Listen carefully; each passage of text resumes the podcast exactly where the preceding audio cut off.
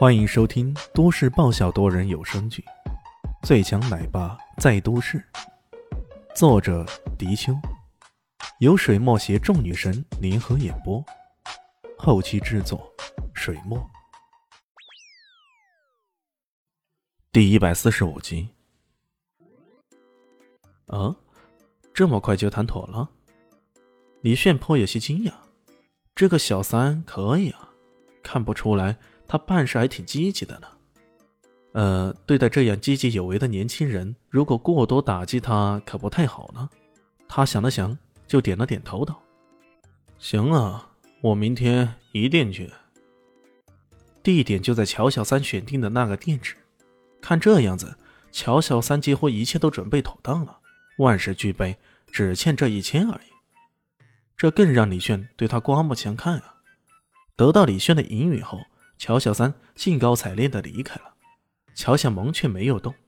李炫觉得奇怪了，哎，你不是找到住所搬了吗？干嘛还不走啊？阻碍我跟林星二人世界，你这可是罪大恶极啊，要下18层地狱的呢。呸，谁跟你二人世界了？我就算跟一条狗在一起，也不会跟你二人世界了。小李希忍不住吹了一口，这个家伙忒不要脸的啊！不是吧？李炫故作惊讶的大声喊道：你竟然要跟一条狗住在一起，没想到你还有这样的癖好，真是佩服佩服啊！小李希怒极了，反手又是一个抱枕扔过去。乔小梦有些抱歉的说道：不好意思啦，我找到租房那里出了点问题，暂时还不能搬过去，只好再骚扰你们几天了。说什么骚扰不骚扰的，照我说，你干脆不必找什么房子了，跟我一起住就可以了。肖丽希说道。那还是不太方便的，乔小萌说道。对呀，不方便。李炫故作认真的说道，人家总得找男朋友的嘛，到时候你这么一个大灯泡在这儿，哪会方便呢？肖林希也觉得这家伙讲话有几分道理，真想点头表示同意下，没想到下一句话就差点没噎死他。只听到李炫又说道：你以为个个都像你这样啊？没有男人追求，天煞孤星啊，注定孤独终老。他尖叫起来，将能砸的东西都砸了过去。李炫，你这个黑心的家伙，小心无法终老。乔小梦怪异地看着两人打闹，心里郁闷呢。平时那么优雅的林希姐，怎么突然变得如此暴躁了？好像最近暴躁的机会越来越多了呀。第2天，李炫去到乔小三所说的那个地址，这个地方位于市区中心呢，南来北往的人络绎不绝，人流量相当的大。乔小三租了一个3层的商铺，商铺正在装修呢。工人们在积极地忙活着，与快步签约的地点就在3楼的一个小办公室里。李炫见到乔小三的时候，她穿着西装，一副人模人样的样子，站在楼下等着快步的代理人。看她的样子，既兴奋又有些紧张。李炫笑了笑，上前拍着她的肩膀说道：别紧张，悠着点。乔小三赶紧点了点头：啊，没事，我知道的，我不紧张。说着又紧张地搓了搓手。李炫哈哈一笑，没有再说话了。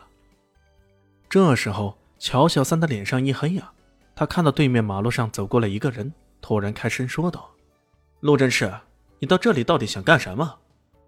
那是个皮肤黝黑的年轻人，夹着公文包，一副趾高气扬的样子。怎么了，狐狸精？难道我到这儿也不行？这地方可不是你开的呀。那个叫做陆正式的年轻人如此说道。李迅有些奇怪呀，这乔小三一个男人怎么会得到狐狸精这样的外号呢？后来一想，这还真的不奇怪呀，你叫小三，小三一般就是狐狸精的，这想想都让人觉得挺有趣的。乔小三气得脸都黑了，大声怒道：长颈鹿，你不滚回你的动物园去，跑大街上来干嘛？哼！看来这长颈鹿大概就是他陆振世的外号了。我来这里自有道理啊。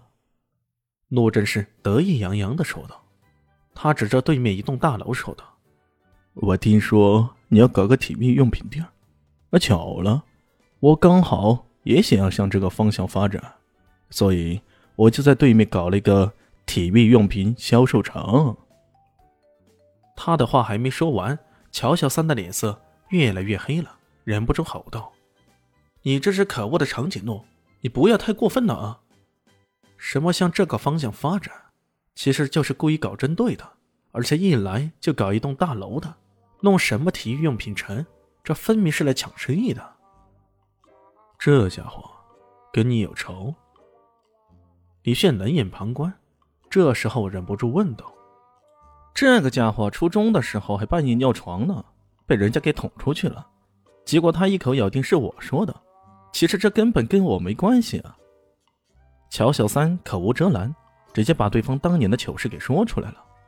周围也不乏有些看热闹的人，听到这话忍不住轰的一下全都笑颠了。